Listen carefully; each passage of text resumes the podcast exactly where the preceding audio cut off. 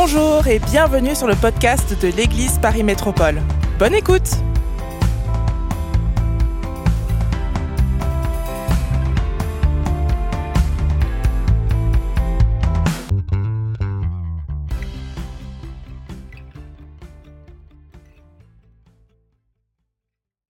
Je ne sais pas comment euh, vous avez terminé cette année euh, deux mille vingt-trois. Les, les, les, choses, les choses vont vite, Pasteur Samy, les choses vont... T'es d'accord avec moi? Les choses vont...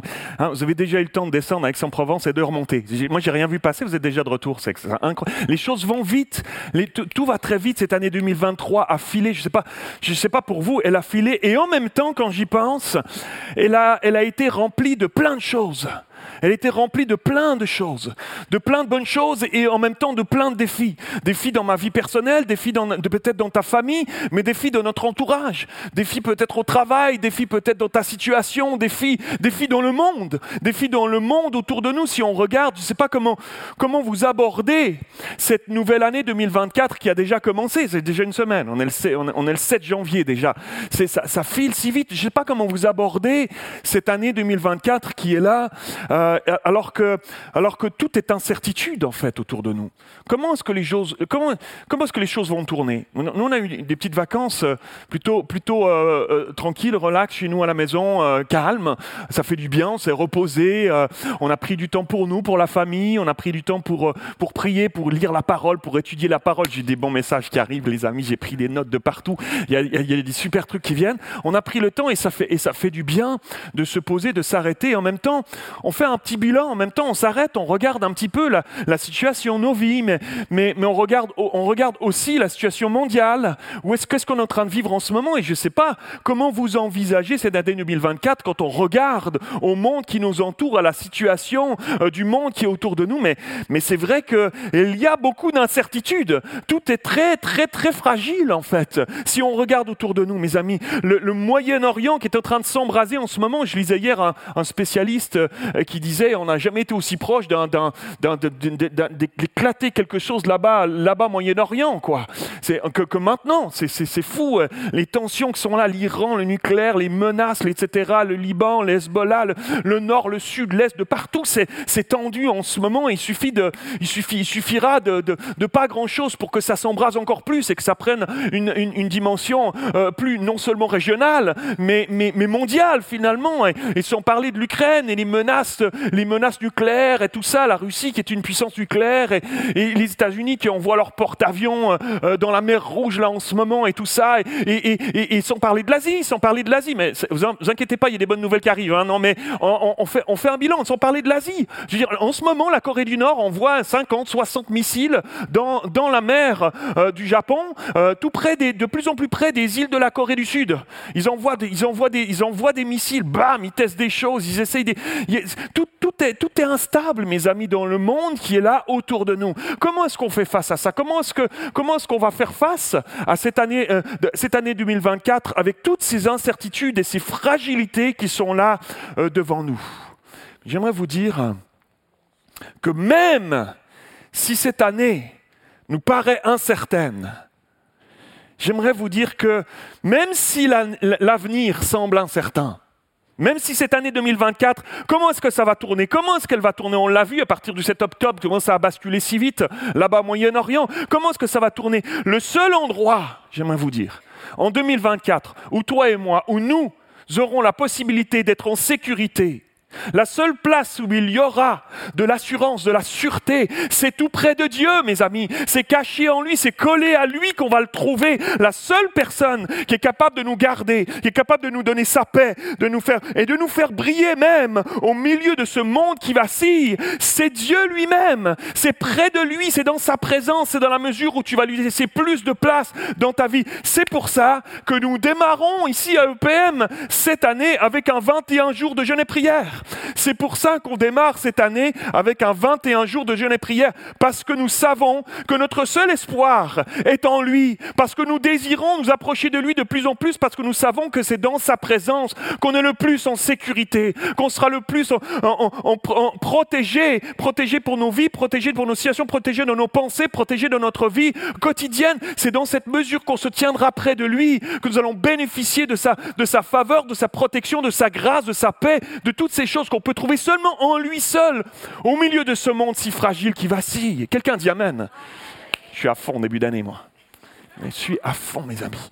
J'aimerais vous apporter un message en ce début d'année que j'ai intitulé « C'est le temps de sortir du désert ». C'est le temps de sortir du désert. Et j'aimerais vous emmener avec moi dans un texte qui se trouve dans le chapitre quatorze du livre de Josué, dans l'Ancien Testament. Josué quatorze. Au moment, avant, avant de vous plonger, avant, avant d'ouvrir, je vous, dé, je vous décris le contexte. Au moment où on va lire ce texte ensemble tout à l'heure, le peuple d'Israël vient de passer quarante ans. Quels sont ceux qui ont quarante ans et plus ? C'est pas juste pour t'exposer que je dis ça, mais... hein ? Moi je, moi, je, moi, je lève la main, moi, je lève la main, je passais la, j'arrive vers la cinquantaine. Hein? quarante ans. Ils viennent de passer quarante ans. Il y en a certains, ceux qui n'ont pas levé la main, tu n'imagines même pas encore ce que c'est, quarante ans. Donc, euh, ils, ont, ils viennent de passer quarante ans dans un désert, dans le désert du Sinaï. Et les générations qui ont, qui ont vécu la sortie d'Égypte euh, sont, sont mortes dans ce désert. Les générations, la génération qui a, qui a vécu ces, ces, ces, quarante, euh, ces quarante années passées, euh, euh, qui, ont, qui ont vécu la sortie de cet esclavage en Égypte, eux vont mourir dans ce désert. Cette ancienne génération-là a disparu et la nouvelle génération va entrer dans le pays de Canaan en traversant, en traversant le Jourdain. Ils vont traverser le Jourdain, ils vont rentrer dans ce fameux pays promis, la conquête du pays promis. Et Caleb, cet homme, Caleb est aux côtés de Josué, fait partie de ceux qui sont entrés dans ce pays promis. Euh, et ils vont voir Dieu marcher devant eux. Littéralement, ils vont voir Dieu marcher devant eux, ouvrir la voie, faire des brèches, marcher devant devant eux, leur, leur, la force de l'Éternel sera, sera, sera, sera devant eux. Ils vont vivre, imaginez-vous, ils vont vivre cette journée mémorable dont la parole de Dieu nous parle euh, dans le livre de Josué, chapitre dix, où la course du soleil, c'est la seule fois qu'on voit dans la parole de Dieu, où la course du soleil va s'arrêter pour permettre euh, au peuple d'Israël d'aller pourchasser l'ennemi jusqu'au bout. Il va, il va, il va prier Josué, la course du soleil va s'arrêter. Waouh, incroyable quand même. J'ai déjà essayé de dire « Seigneur, ce serait bien de, d'arrêter la course du soleil des fois. Hein, quand c'est l'hiver, le soleil se couche trop tôt, Seigneur, ce serait bien un peu plus de soleil. » C'est la seule fois dans la parole de Dieu où on voit que Dieu a arrêté la course du soleil pour permettre au peuple de rentrer dans les promesses de Dieu, de conquérir le pays promis pleinement, de rentrer pleinement dans l'appel de Dieu sur leur vie. Et sept ans plus tard, sept ans plus tard, alors qu'ils sont rentrés, ils ont commencé à conquérir le pays promis, sept ans, ça se passait sept ans. Et... et euh, pendant ces sept ans, ils ont réussi à conquérir une bonne partie du pays promis déjà, une bonne partie du pays. Et vient alors le temps du partage du pays, euh, qui est à l'occident du Jourdain. Euh, le partage du pays euh, en, en, entre, entre les différentes tribus d'Israël. Ils vont partage, se partager le, le, le, le, le pays. Et Caleb, qui représente la tribu de Juda, va s'avancer. Il va s'avancer vers Josué euh, qui euh, organisait le partage. Il va s'avancer et il va réclamer l'héritage. Il va réclamer l'héritage, la terre qui lui revient à lui personnellement en tant que descendant de la tribu de Juda. Et voici ce qu'il dira. Il dira ceci. Josué chapitre quatorze, verset dix. Maintenant, c'est Caleb qui parle. Maintenant, voici que l'Éternel m'a fait vivre, comme il l'a dit. Il y a quarante-cinq ans que l'Éternel a dit cela à Moïse, à l'époque où Israël marchait dans le désert, et je suis aujourd'hui âgé de quatre-vingt-cinq ans. T'imagines ? Quels sont ceux qui ont quatre-vingt-cinq ans et plus ? Pas loin. Ça avance vite, à un moment donné, ça se précipite, c'est vrai. Non, pas encore, quatre-vingt-cinq ans. Il dit, j'ai quatre-vingt-cinq ans et je suis encore robuste, encore aussi robuste que le jour où Moïse m'a confié cette mission. Waouh, quarante ans plus tôt. J'ai encore autant de force que j'en avais alors, qu'il s'agisse de combattre ou de partir en campagne et de revenir. Donne-moi donc la région montagneuse dont l'Éternel a parlé à cette époque-là. Tu as appris qu'il s'y trouve des Anakim, des géants, des Anakim, et qu'il y a des villes grandes et fortifiées. Si l'Éternel est avec moi, je les chasserai comme il l'a dit. » Wow. Mes amis, cette scène à propos de, de Caleb, elle est unique. Elle est unique parce que personne n'a agi de la même façon que lui. Il était le seul à avoir dit ces paroles-là. Il était le seul à se comporter de cette manière-là. Au contraire, les autres qui étaient, les autres qui étaient, qui étaient avec lui, les combattants israélites, qui avaient pris tant de villes pourtant, qui avaient conquéri euh, tant de villes, qui avaient conquis tant de villes ces sept dernières années en conquérant le pays promis, euh, euh, tant, ils avaient vaincu tant de rois là. Euh, on, on le voit à travers le chapitre douze euh, de, de, de, du livre de Josué. Ils vont se mettre pourtant à fléchir dans leurs ailes, ils ne vont pas achever la conquête pleinement, complètement. Ils ne vont pas aller jusqu'au bout, selon le plan que Dieu avait pourtant prévu euh, dès le départ. La Bible nous dit qu'ils vont faire preuve de négligence. La Bible nous dit qu'ils vont faire preuve de lassitude et qu'ils vont, ils ne vont pas chasser l'ennemi jusqu'au bout. Ils vont conquérir le plus possible, mais ils vont laisser des, des fiefs ici et là, ils vont laisser des, des poches ici et là, où ils n'auront pas été, euh, été jusqu'au, jusqu'au bout pour chasser l'ennemi. Ils le tolèrent. Ils le tolèrent. Ils s'en accommodent. Et au milieu de cette ambiance, la voix de Caleb va résonner « Donne-moi cette montagne, Josué. Donne-la-moi, donne-moi cette montagne. » Mais Caleb, tu ne peux pas y aller, tu ne veux pas y aller, Caleb. Il y a des géants là. Il y a des géants, cette montagne que tu demandes là, elle est remplie de géants, il y a des, an- il y a des anakim qui sont là, c'est des géants. Ne, ne va pas là, c'est, c'est pas grave. Dieu sera avec moi. C'est pas grave, moi je vais y aller. Je vais conquérir Dieu. Je, je, je sais que sa force va m'habiter. Je sais qu'il va m'accompagner. Moi, j'ai pas la force en moi-même, mais je sais que sa force en moi va me permettre d'aller conquérir jusqu'au bout ce qu'il m'a promis, de, s'il a promis de me donner. Wow! Déjà, quarante ans plus tôt, lorsque le peuple d'Israël vient de sortir de quatre cents ans d'esclavage en Égypte, et qu'ils sont alors aux portes du pays promis.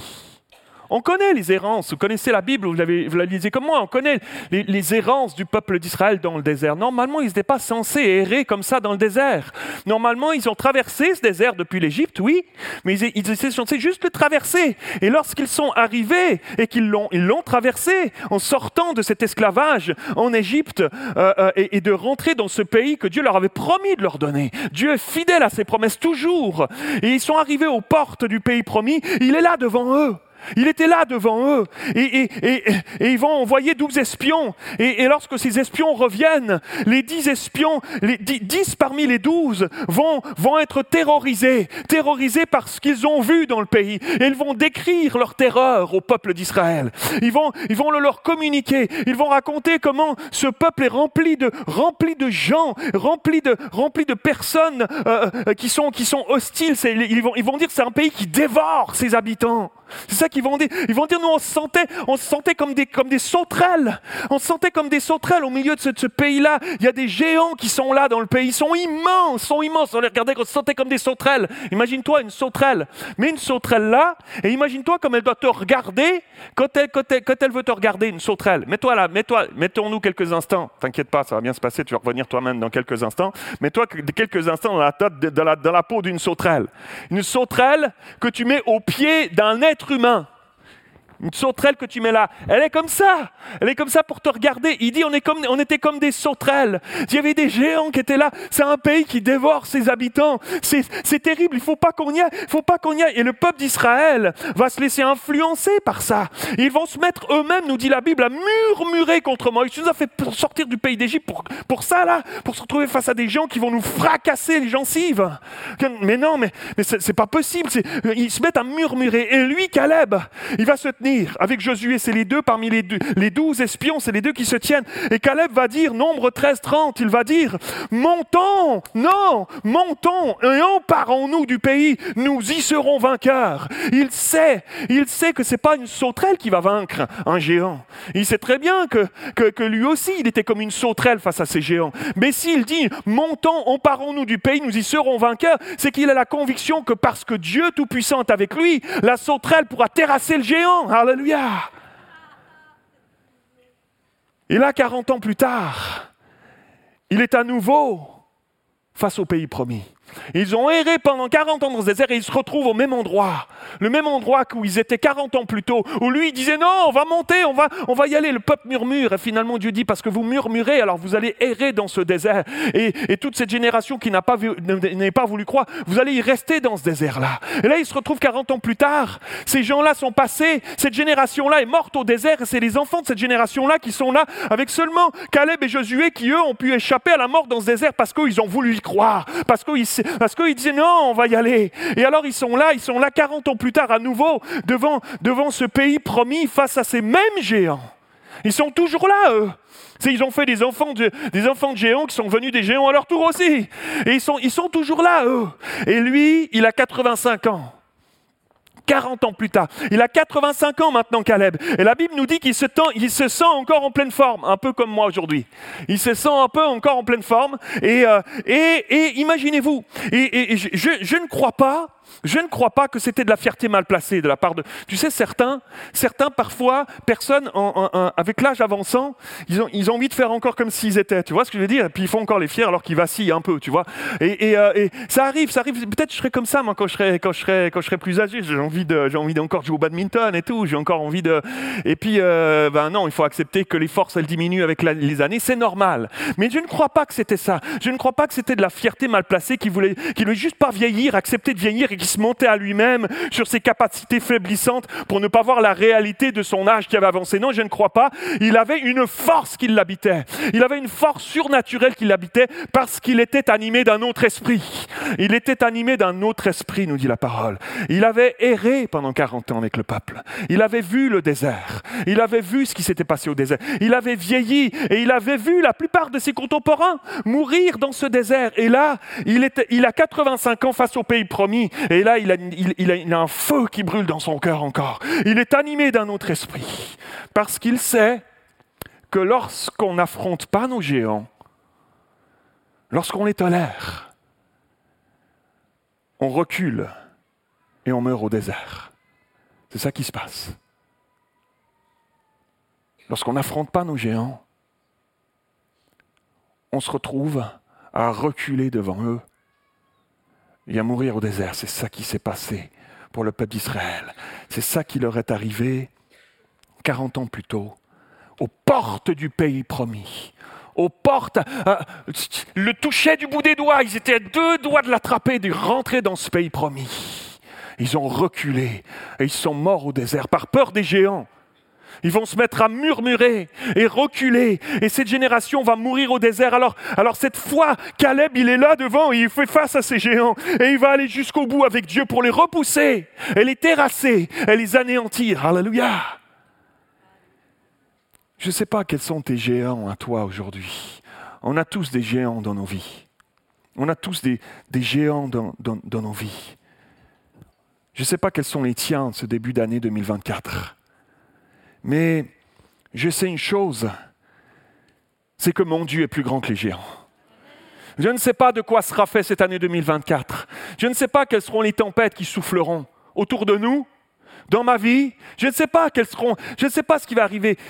Début deux mille vingt-trois, je ne savais pas. Je ne mesurais pas une seconde certains combats que j'ai dû traverser. Je ne mesurais pas une seconde certaines, certaines épreuves que j'ai pensé qu'elles allaient m'anéantir et me terrasser. Je ne mesurais pas une seconde qu'elles allaient arriver dans ma vie. Pas une seconde. Et pourtant, aujourd'hui, je me retourne et je sais que Dieu était fidèle. Je sais que Dieu m'a porté au milieu de la tempête. Lui connaît ton avenir. Lui connaît déjà l'année deux mille vingt-quatre. Ce que tu ne vois pas, il a déjà les yeux dessus. Ce que tu ne connais pas, il le connaît déjà. Nous devons avancer dans cette année deux mille vingt-quatre avec les yeux fixés sur Jésus et pas les yeux fixés sur les géants. Ça, ça te fait reculer. Et ça, on n'est pas dans un déni. Comprenez-moi bien, on n'est pas dans un déni. Oh, je fais comme s'ils n'étaient pas là. Non, non, non. Caleb savait très bien qu'il y avait des géants. Il savait très bien qu'ils étaient là. Il était conscient. Il ne faisait pas dans un déni. Il ne faisait pas l'autruche à mettre la tête dans le sable. Non, non, tout va bien. Tout, il est, tout le monde, il est beau, il est gentil. Non, ce n'était pas ça. Il était conscient qu'il y avait des défis, mais il savait qu'il ne pourrait pas les affronter tout seul. Il, mais il savait que son Dieu était tout-puissant pour lui ouvrir le chemin, pour le faire, pour le faire traverser les tempêtes qu'il aura traversées, pour affronter ce qu'il aura affronté. Dieu, je, Caleb savait cela, que son Dieu serait tout-puissant. Quelqu'un dit Amen. Tout-puissant. Cette année deux mille vingt-quatre, Dieu sera tout puissant pour terrasser tes géants. Plus puissant que tes craintes, plus puissant que tes angoisses, plus puissant que tes blocages, plus puissant que ces ténèbres qui parfois t'enveloppent si facilement, plus puissant que ces choses qui minent ta vie, plus puissant que ces combats où parfois tu as tendance à vouloir baisser les bras et à dire « j'en peux plus, je suis fatigué, je suis fatigué de me battre, je suis fatigué de, de combattre, je suis fatigué, je suis fatigué de dire non, je suis fatigué de... Je suis plus, il est plus puissant, en lui tu trouveras la force, en lui tu trouveras le courage, en lui tu trouveras ce dont tu auras besoin, en lui-même tu trouveras la joie. La joie, il est celui qui donne, qui donne une huile de joie au lieu du deuil, nous dit sa parole. Il est celui qui nous revêt d'un vêtement de louange au lieu d'un esprit abattu, nous dit sa parole. Lorsque tu traverseras des moments compliqués, parce qu'il y en aura. On fait partie de ce monde. Nous ne sommes pas des chrétiens qui se voilent la face et qui pensent que tout sera rose, tout sera magnifique parce que Dieu est dans ma vie. Non, il y aura des tempêtes encore. La différence d'avec avant, la différence d'avec ta vie d'avant, c'est qu'il sera avec toi dans la tempête. C'est que tu pourras t'appuyer sur lui. C'est qu'il te portera sur ses bras de peur que ton pied ne heurte contre une pierre. C'est qu'il sera dans toutes tes circonstances avec toi. Ça change tout. Ça change tout, mes amis. Quelqu'un dit Amen. Pendant ces vingt et un jours de jeûne et prière, on va voir Dieu à l'œuvre. Écoute bien ceci. Nous allons voir Dieu à l'œuvre. Dieu est vivant. Il agit. Il transforme des vies. deux mille vingt-trois a été, a été une année pleine de défis, mais deux mille vingt-trois était une année où on a baptisé, on a baptisé des dizaines de personnes qui sont venues ici devant et qui ont témoigné de comment Dieu transforme des vies encore aujourd'hui, de comment en Dieu on trouve encore un espoir aujourd'hui, de comment Dieu est capable de venir nous rejoindre dans nos misères, nos désarrois, dans nos temps compliqués, dans nos épreuves. Il est capable de venir nous rejoindre et changer tout, de changer tous les paradigmes, de nous donner ce que le monde ne pourra jamais nous donner, nulle part. Des témoignages extraordinaires de qui Dieu est, ce qu'il va faire encore. Alléluia. Alors pendant ces vingt et un jours de jeûne et prière, mes amis, nous allons voir Dieu à l'œuvre encore. En ce début d'année, nous allons crier à lui. Nous allons crier à lui pour qu'il souffle dans nos vies, pour qu'il nous parle, pour qu'il nous conduise, pour qu'il nous donne la sagesse dans les décisions qu'il aura à prendre dans cette année, pour qu'il nous conduise dans toutes ses voies, pour qu'il nous donne ce qu'on aura besoin quand on se on, on sentira, quand on aura l'impression qu'on ne sait plus quoi faire, qu'on ne sait pas quoi décider, qu'il vient, qu'il nous porte, qu'il nous conduise, qu'il marche avec nous. Nous allons prier, nous allons nous attendre à lui. Je proclame que des vies vont être transformées. Alléluia. E P M, Église, Église Paris Métropole, je proclame que pendant ces vingt et un jours de jeûne et prière, mais pendant cette année deux mille vingt-quatre, nous allons voir des vies transformées. Nous allons voir, comme on, comme on l'a vu en deux mille vingt-trois, mais encore et encore, parce qu'il y a tant de misère, il y a tant de gens qui sont dans le désespoir partout autour de nous, alors que nous savons que Dieu est ce Dieu d'espoir qui peut tout transformer. Quelqu'un dit, ah, mais si Dieu a transformé ta vie un jour, dis Amen bien fort ce matin. Hallelujah. Amen. Hallelujah. Je proclame que des cœurs blessés vont être guéris. Je proclame que des gens tourmentés vont trouver la paix. Je proclame que des blocages vont être débloqués. Je proclame que des découragés vont être encouragés. Je proclame que des dépressifs vont trouver l'espoir, vont retrouver la joie de vivre. Je proclame que des malades vont être guéris. On l'a entendu, on l'a déjà entendu tous ces témoignages. On l'a déjà vécu, nous allons le vivre encore parce que Dieu est vivant. Et il a compassion de ceux qui se perdent. Il a compassion de ceux qui souffrent. Il a compassion de ceux qui sont dans la détresse. Alléluia. Je ne crois pas qu'on soit des chrétiens expérimentés, âgés, ou qu'on soit de, de jeunes chrétiens, je ne crois pas que les capacités qui plaisent à Dieu dans nos vies sont dans les forces que nous pouvons produire par nous-mêmes, les efforts que nous pouvons produire par nous-mêmes. Non, nous ne pouvons pas, nous ne pourrons jamais impressionner Dieu. Mais parfois, c'est ça qu'on essaie de faire. Yeshua, tu es d'accord? Des fois, on essaie... C'est... Non, pas toi. Moi, je... Moi, je... toi, t'es pas comme ça. C'est notre nature, elle est comme ça, on va essayer de prouver à Dieu. Et la religion, la religiosité nous essaie de nous faire faire des trucs, d'essayer de faire des pèlerinages, des trucs où on, essaie, on se flagelle, on essaie, de, on essaie de mériter, on essaie de faire des efforts pour essayer de gagner un peu de, d'amour, un peu de faveur, un peu de, un peu de quelque chose de mieux dans ma vie. C'est la nature humaine, mais je ne crois pas qu'on pourra jamais faire quoi que ce soit pour impressionner Dieu. C'est lui qui a créé le ciel et la terre, mes amis. C'est lui qui a dit que la lumière soit, la lumière s'est allumée. C'est ce que tu veux dire pour impressionner. Moi, je dois appuyer, appuyer sur le bouton là-bas derrière l'ordinateur pour allumer la lumière. Il n'y a rien d'impressionnant à ça. Dieu qui a dit une parole, et les choses se font, qui a créé l'homme en, en le façonnant de, de la terre, qui a soufflé dans ses narines, et, et la vie est arrivée dans sa vie incroyable, mes amis. Que, nous ne pourrons jamais rien faire pour impressionner des, nos, nos capacités. Toutes nos capacités viennent de lui. Toutes tes capacités viennent de lui, mes amis. Tout ce qu'on a reçu vient de Dieu. Si quelqu'un a de la force physiquement, un peu comme moi ce matin. Ma femme, elle rit parce qu'elle sait que je suis pas. En ce moment, je, en ce moment, je suis pas. J'ai pris des bonnes résolutions. Régine, j'ai pris des bonnes résolutions cette année. Je me remets au sport. T'as vu ? Qui a pris des bonnes résolutions cette année ? Ah, Joël a pris des bonnes résolutions. Hein ? Faire un peu de. Elle dit, elle les tient pas. Elle connaît la nature humaine. C'est vrai. Tu pries des bonnes... Mais si, ce qui fait que peut-être on peut être en forme physiquement. Peut-être tu as fait des efforts pour faire un peu de sport qui fait que ça va. Mais si on, est, si on a un souffle de vie, si on a un souffle qui fait qu'on est, qui fait qu'on est, on a de l'énergie, Pasteur Samy, c'est, c'est pas, c'est, on, je, je ne mérite rien. Qui m'a façonné dans le ventre de ma mère ? Il y a quelqu'un qui a tricoté là ? C'est Dieu qui a fait ça. C'est Dieu qui, c'est Dieu qui nous a façonnés. Tout vient de lui, mes amis. Si Mbappé court aussi vite, d'accord ? C'est parce que Dieu l'a façonné ainsi. Tous les, tous, tous les autres footballeurs, ils aimeraient bien courir aussi vite que lui. Ils essayent et travaillent fort. Il y a un truc qui est... Dieu, pourquoi Dieu, Dieu, l'a, Dieu, a, Dieu en a voulu ainsi pour sa vie, tant mieux pour lui. D'ailleurs, en ce moment, il est un peu triste parce qu'il ne peut pas aller acheter sa baguette à la boulangerie comme tout le monde en ce moment. Euh, il semblerait qu'il a fait un interview. Euh, c'est comme ça, ça, ça fait partie de la gloire qui va avec tout ça. Mais, mais, mais, mais si, on, si on a des capacités, c'est parce qu'elles viennent de Dieu. Si on a des capacités intellectuelles qui nous ont permis d'étudier, qui t'ont peut-être permis d'étudier à un niveau supérieur, obtenir une profession prestigieuse. C'est parce que Dieu t'en a donné les capacités, c'est tout, c'est tout. Un jour, la Bible nous raconte qu'un homme qui était brillant, un homme qui était incroyable, il était roi d'un royaume extraordinaire, Nebuchadnezzar. Il était là, il était face à son royaume, et il regardait tous ses accomplissements. Il était sur la fenêtre de son palais, il regardait tout ça. Waouh, tellement orgueilleux. Dieu l'a pris, il l'a rendu comme rien du tout. Il s'est retrouvé, la Bible nous a dit, il a erré pendant des années dans les campagnes. Il avait les cheveux qui poussaient comme les plumes d'un aigle, il avait des ongles qui poussaient comme les, les, les, les, les, les, les griffes, d'un, les, les serres d'un, d'un, d'un rapace. Il était, il était devenu comme fou. Tout vient de Dieu, mes amis. Tout, tout, et tout peut être perdu comme ça si facilement dans ce bas monde ici. Tu peux rien prendre pour... Tu peux être riche un jour, tu peux tout perdre le lendemain. On ne peut pas s'appuyer sur rien. Tout vient de Dieu, mes amis. C'est lui l'auteur de tout.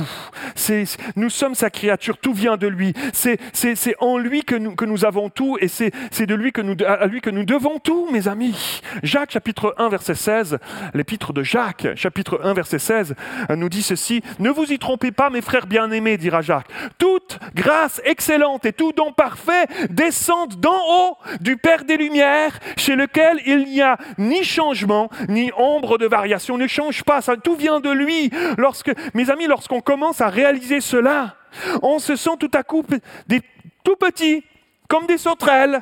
On se sent tout à coup tout petit, mes amis. Pas dans le sens qu'on n'a aucune valeur. On est des créatures merveilleuses, nous dit la parole de Dieu. Tu es une créature merveilleuse. Il t'aime passionnément. Pas dans ce sens-là, mais dans le sens que nous ne pouvons rien, rep- nous pourrons rien produire de bon si ce n'est par l'Esprit de Dieu. On ne peut rien produire de beau, tout vient de lui, mes amis. Et c'est alors que Dieu peut prendre plus de place dans nos vies, alors. Parce que le Saint-Esprit, alors, est, est, est, peut prendre plus de place, parce que le Saint-Esprit, il a, il, il a de la peine à trouver de la place. Parfois, là où l'orgueil, la vanité, la suffisance, c'est bon, je suis capable, je me débrouille par moi-même, je suis au-dessus des autres, j'ai mieux compris que toi, et cetera. C'est quand, quand, quand ces choses-là remplissent un cœur imbu de lui-même, le Saint-Esprit, il a de la peine à se frayer de la place, là, au milieu. C'est où que je peux avoir un petit peu de place ? Et tu prends tellement de place, toi. Avec ton orgueil, tes pensées suffisantes au-dessus de tout le monde. Tu prends... C'est où que j'arrive à me faufiler un tout petit peu pour, pour avoir un tout petit peu de place, moi, parce que j'aime, j'aimerais développer plus de place, j'aimerais développer de l'amour dans ta vie, j'aimerais développer l'amour pour ton prochain, parce que là, c'est, c'est, c'est, c'est compliqué en ce moment, euh, l'amour du prochain dans ta vie. J'aimerais développer ces choses. Laisse-moi un peu plus de place, c'est parfois compliqué au Saint-Esprit de s'infiltrer dans nos vies. L'apôtre Paul dira, deux Corinthiens douze, dix, c'est pourquoi je me plais dans les faiblesses, dans les outrages, dans les calamités, dans les persécutions, dans les détresses pour Christ, car quand je suis faible, c'est alors que je suis fort. C'est quand tu dis, mais, mais j'ai essayé de faire le bien, j'ai essayé de, de bien me comporter, j'ai essayé, de, j'ai, j'ai, j'arrive pas, c'est quand, c'est quand je, je, je réalise ces choses, que je reconnais ces choses, je suis fait, j'arrive pas, Seigneur. C'est alors que le Saint-Esprit peut prendre plus de place. C'est quand je dis, Seigneur, ben, j'arrive pas à aimer mon prochain. J'ai tout le temps quelque chose au fond de moi qui veut montrer que je suis au-dessus, que moi j'ai mieux compris que les autres, que moi je suis plus, je suis plus intelligent, que je suis plus... Le monde, la nature humaine est ainsi faite. C'est, le, le Saint-Esprit arrive, à, arrive pas à se faire de la place là au milieu. Et c'est quand on reconnaît ces choses-là, je dis non, non, je pense que je suis, je pense que je suis là-haut, mais combien de personnes j'ai blessées, combien, combien de mal j'ai fait, combien, combien de gens j'ai déçus, en fait, j'y arrive pas, Seigneur, en fait, je, c'est toi que j'ai besoin. Alors là, les conditions sont en place pour que tu puisses dire, Seigneur, je veux plus, c'est chaud, je veux plus essayer d'y arriver par moi-même, parce que je vois que ça, je veux que toi, tu viennes, tes capacités à toi, ton esprit à toi, qui aime inconditionnellement, qui aime au-delà de tout, tes capacités à toi, alors qu'ils viennent me remplir. C'est là que le Saint-Esprit peut prendre plus de place. C'est là que le Saint-Esprit peut nous transformer à l'image de Dieu et commencer à nous faire penser autrement, autrement que ce monde qui veut juste marcher sur les autres pour faire de, la, pour faire de l'argent, pour, faire, pour, pour réussir que finalement on n'emportera même pas avec nous là-haut. C'est, c'est, le Saint-Esprit veut changer cette mentalité, prendre plus de place en nous. C'est quand on est faible qu'on est fort, dira l'apôtre Paul. C'est pour ça qu'il dira cela. Il existe dans le royaume de Dieu un principe qui est totalement contraire à la pensée humaine, à notre tendance viscérale à vouloir être quelqu'un, à vouloir pla- à vouloir, à, à vouloir d- la reconnaissance, faire mieux que les... Il existe un style de vie qui plaît à Dieu et qui consiste à reconnaître nos incapacités humaines, à reconnaître, Seigneur, j'y arriverai pas sans toi, j'arrive pas à produire quelque chose de bon, à ch- chercher, à, à, ch- chercher alors à se mettre, à, à, à, à, à, à s'approcher de Dieu, à compter, à dépendre sur Dieu pour pour nous rendre, lui, capable, capable d'amour que j'arrive pas par moi-même, capable de patience, capable d'encouragement, cap- plutôt que de parler tout le temps de moi, je vais m'intéresser à l'autre. Qu'est-ce, comment ça va toi ? Comment, comment ça va dans ta vie ? Capable de pardon, là où c'est si difficile de pardonner, là où il y a tellement de monde, et moi-même, ma nature, qui n'a pas envie de pardonner quand il y a quelque chose qui m'a fait du mal, qui m'a blessé, qui m'a déçu, qui m'a heurté. C'est, Dieu a capacité de changer ça, c'est ça qui fait la différence avec ce... C'est ça que le monde ne peut pas produire, c'est ça que le monde ne peut pas donner. Les gens veulent se venger. Tu m'as fait du mal, œil pour œil, dent pour dent. Ça, c'est, ça, c'est, ça, c'est, c'est l'esprit, qui, qui, l'esprit dans ce monde-là dans, dans lequel nous sommes. Mais Dieu n'est pas comme cela. Et Caleb avait compris ça. Parce que si il avait cette fougue à quatre-vingt-cinq ans, ce zèle intact pour conquérir le pays promis, chasser les géants devant lui, c'est parce qu'il était habité de cette force surnaturelle d'en haut. C'est parce qu'il avait ce cœur-là. C'est parce qu'il avait cette conscience-là que c'est pas par ses propres forces, c'est pas par lui. Moi, je suis juste une sauterelle. Mais toi, Seigneur, tu vas, tu vas, tu vas nous donner ce que tu nous as promis. Toi, tu vas nous le donner. Et c'était pas, c'était pas un, pour, pour lui un, un prestige personnel de, de, de, d'aller guerroyer, de, d'aller, d'aller, d'aller, d'aller soumettre les, les, les peuplades alentour. C'est parce qu'il savait savait que si on ne terrasse pas le géant, à un moment donné, c'est le géant qui va te terrasser. Et son désir le plus grand, c'était d'entrer dans ce que Dieu lui avait donné, dans ce que Dieu leur avait donné au peuple d'Israël. Cette promesse de, de, de, de, du pays promis, de partager le pays, de, de pouvoir prendre possession, de s'installer dans ce pays et que son peuple puisse être enfin capable de vivre en paix dans le pays de la promesse. Et lorsque Josué opère, opère le partage du pays d'Israël et que Caleb s'avance pour représenter alors la tribu de Juda, il va recevoir la ville d'Hébron et sa région, nous dit la parole. La ville d'Hébron s'appelait à l'époque Kiriath-Arba. Et Kiriath-Arba était appelée comme ça parce que Arba était le nom du plus grand des géants de l'histoire de cette région. Tu vois ce que je veux dire ? Je ne te donne même pas le petit géant, je te donne le plus grand des géants. Le plus grand des géants.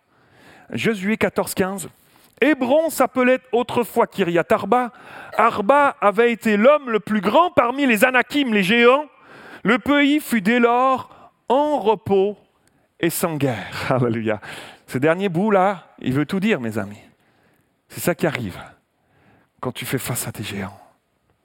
Avec la grâce de Dieu, avec l'aide de Dieu. Caleb savait que pour que le pays soit en repos et que le pays soit en paix, que le pays soit sans guerre, que la paix, la paix de Dieu euh, qu'il avait prévue pour le peuple d'Israël prenne place dans le pays, il fallait qu'il abatte ces géants.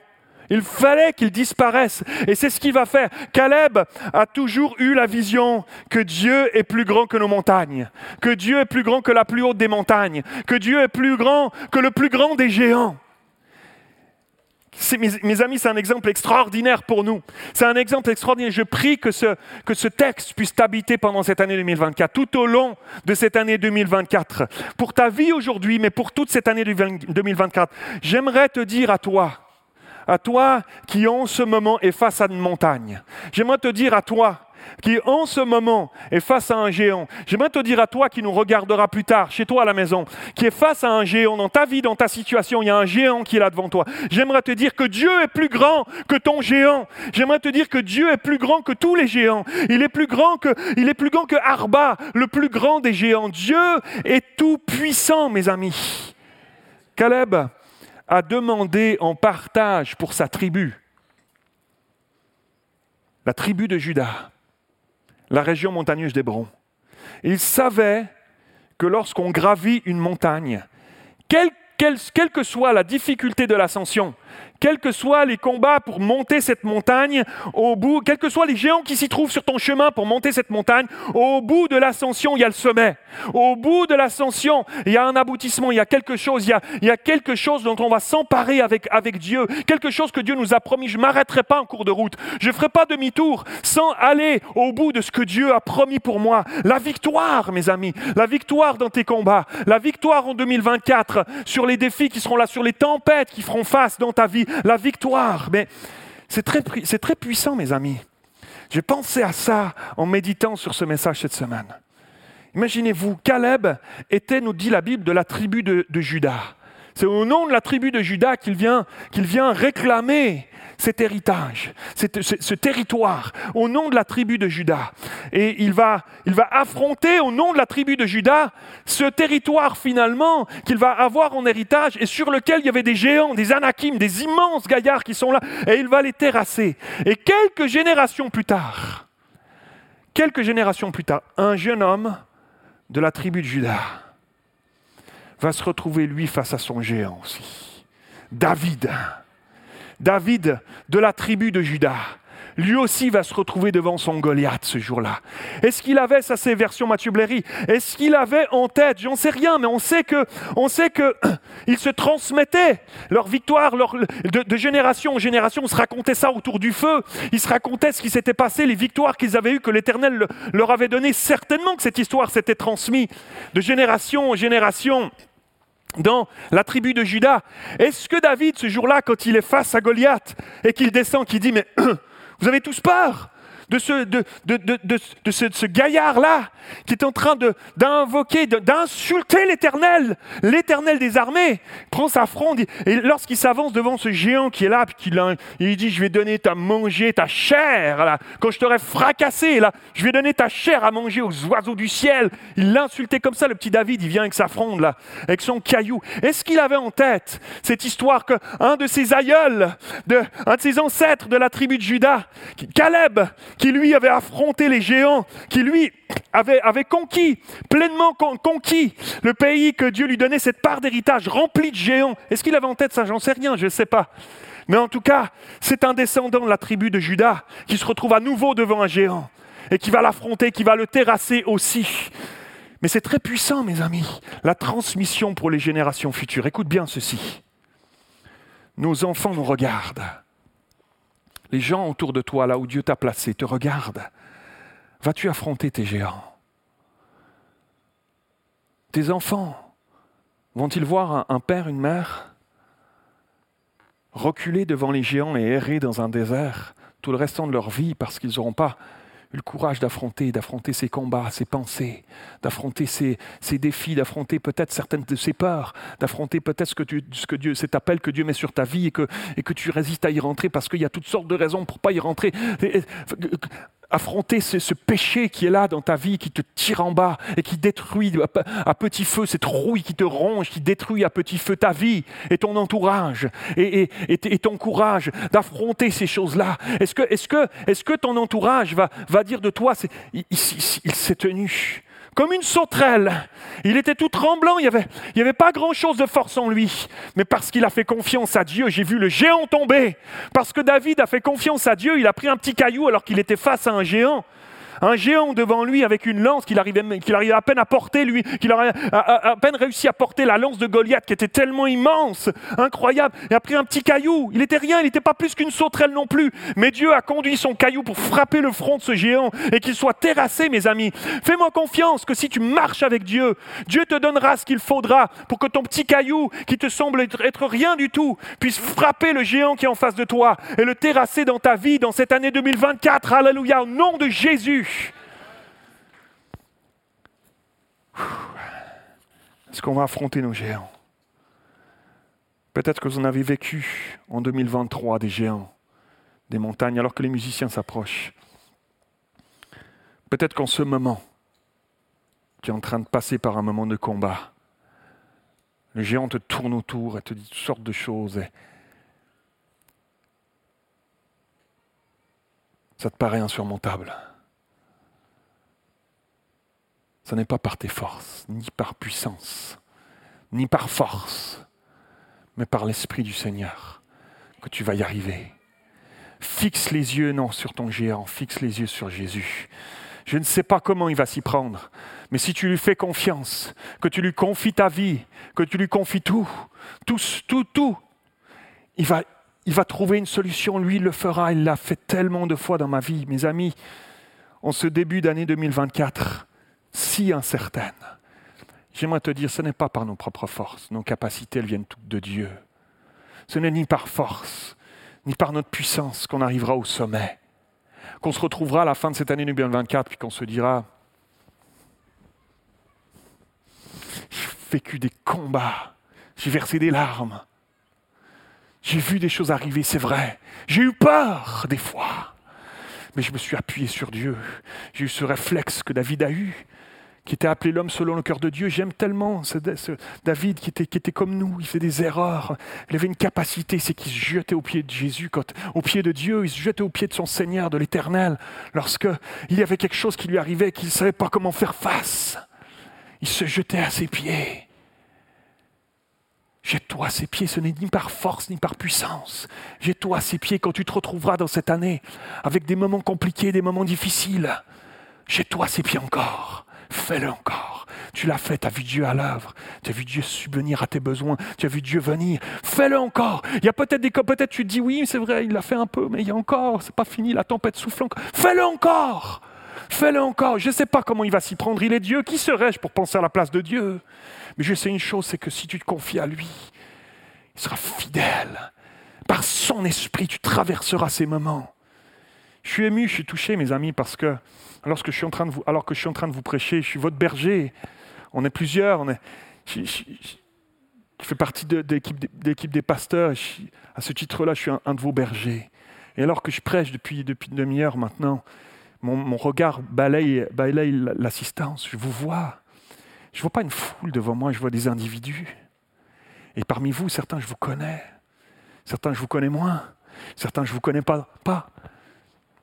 Certains, je vous connais bien. Je sais que certains parmi nous, vous avez traversé des terribles, terribles épreuves en deux mille vingt-trois.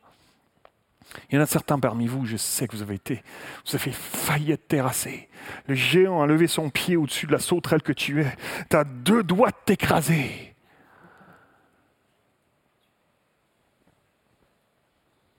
Et pourtant, tu t'es appuyé sur Dieu. Je sais que tu t'es appuyé sur lui. Il y en a certains, j'ai pleuré avec vous. Dans les moments difficiles, au fond de ta vallée, j'ai pleuré avec toi. Je sais à quel point c'était compliqué et difficile. Si j'avais pu, je l'aurais pris sur moi, ton fardeau. mais tu, tu, tu, il n'y avait que toi qui pouvais le porter. On essayait d'être en soutien comme on pouvait à côté de toi. Mais je t'ai vu t'appuyer sur Dieu. Je t'ai vu crier à lui. Je t'ai vu. C'était comme un encouragement pour moi, pour nous, comme un exemple. Et aujourd'hui, je te vois assis ici au milieu de nous. Je sais que c'est Dieu qui t'en a des capacités. Je sais que ça n'est ni par force ni par puissance. Parce que toi et moi, on était comme des sauterelles. C'est par l'Esprit de Dieu que aujourd'hui tu es là. Je vous ai vu lever des mains, louer Dieu, alors que tu aurais eu tout pour dire « Pourquoi tu as permis ça dans ma vie ?» Mais louer Dieu malgré tout. Et le bénir malgré tout parce qu'il est Dieu. Et je vois la main de Dieu sur vos vies. Il y en a, vous êtes plusieurs ici, vous avez traversé des vallées, et je vois que vous brillez de Jésus. Vous brillez de qui il est. Malgré la vallée profonde que vous avez traversée, vous brillez de Jésus. Quand on se tient caché en lui, on brille de lui. Nous allons briller en deux mille vingt-quatre, mon frère, ma sœur. On va s'emparer du pays.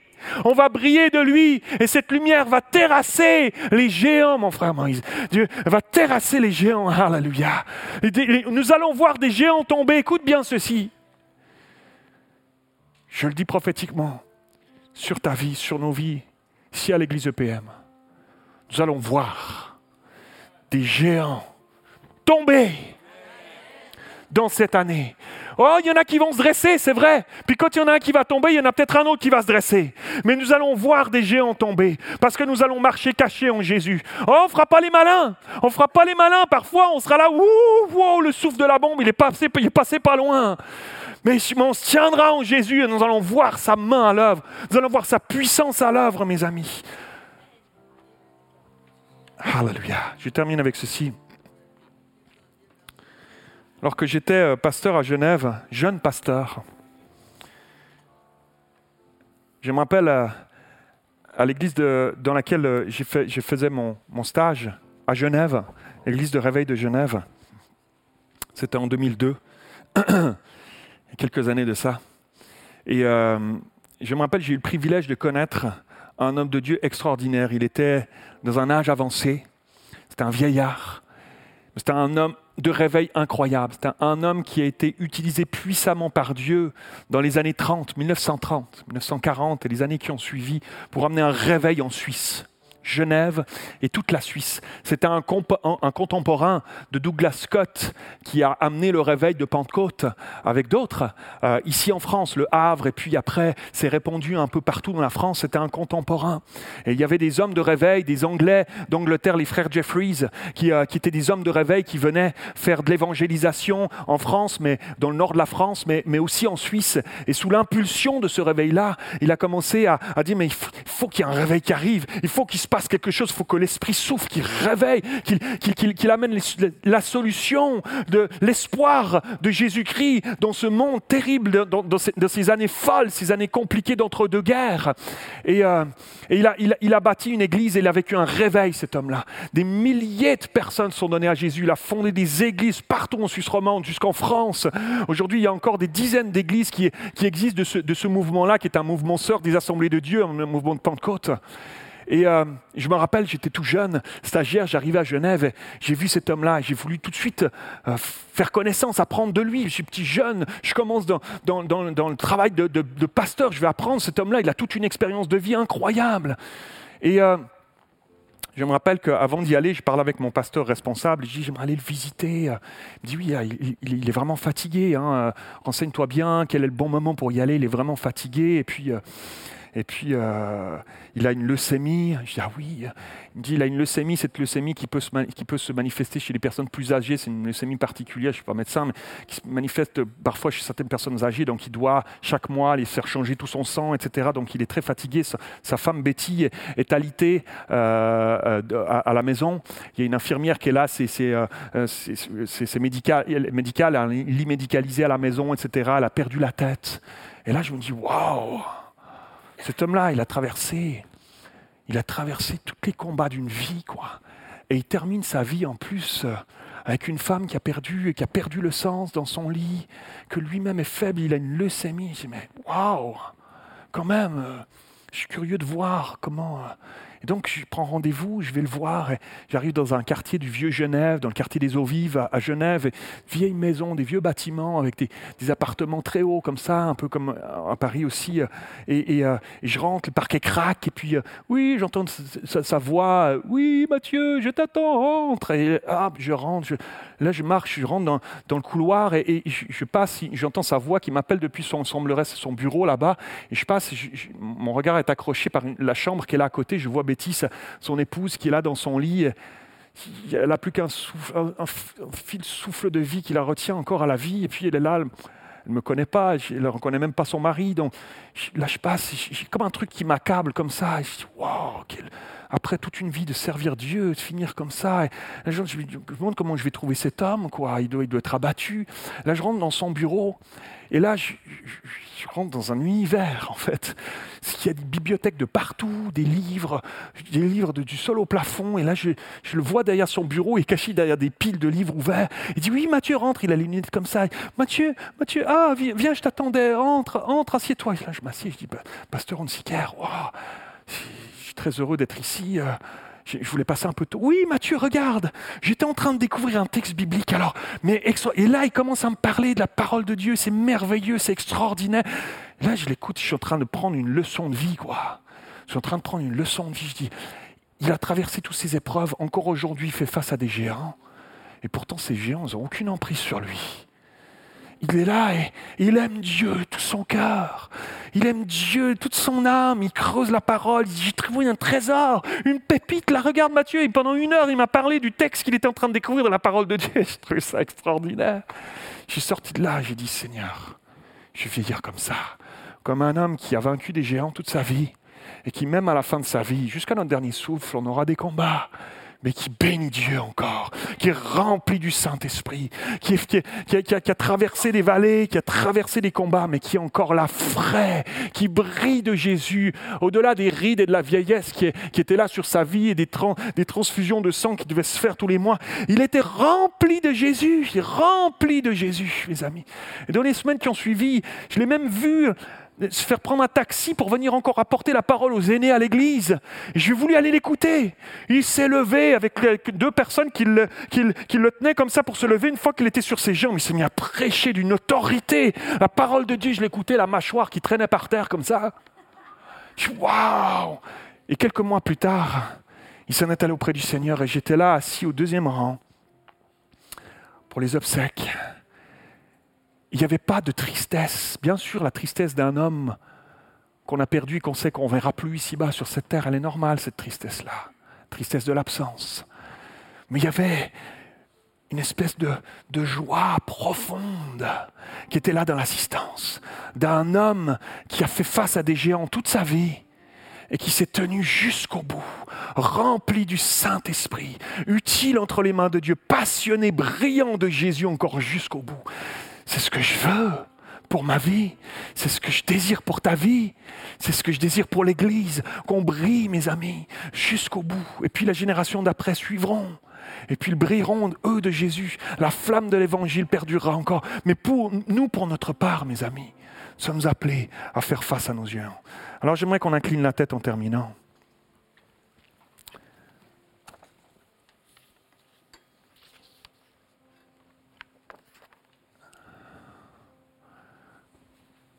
Je vais faire un appel ce matin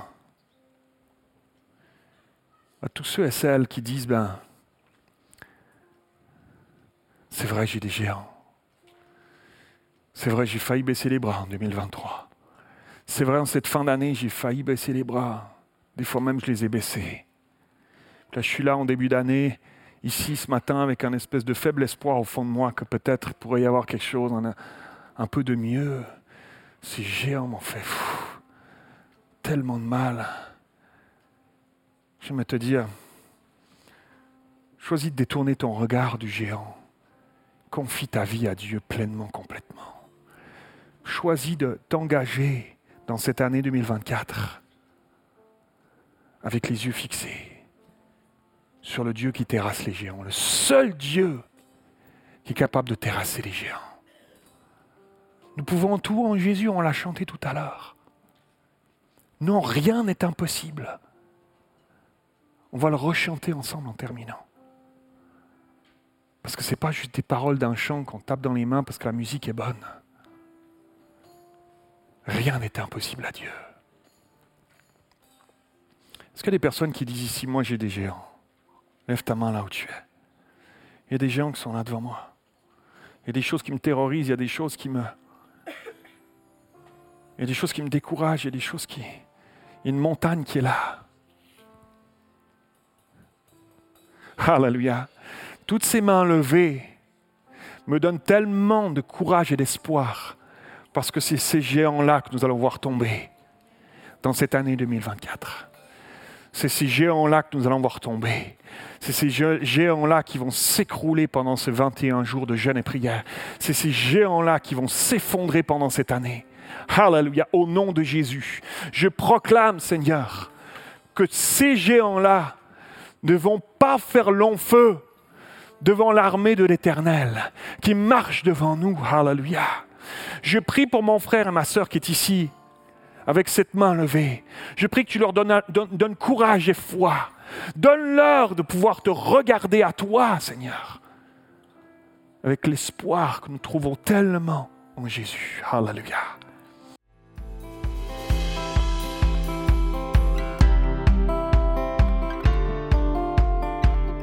Merci d'avoir écouté le podcast de l'Église Paris Métropole.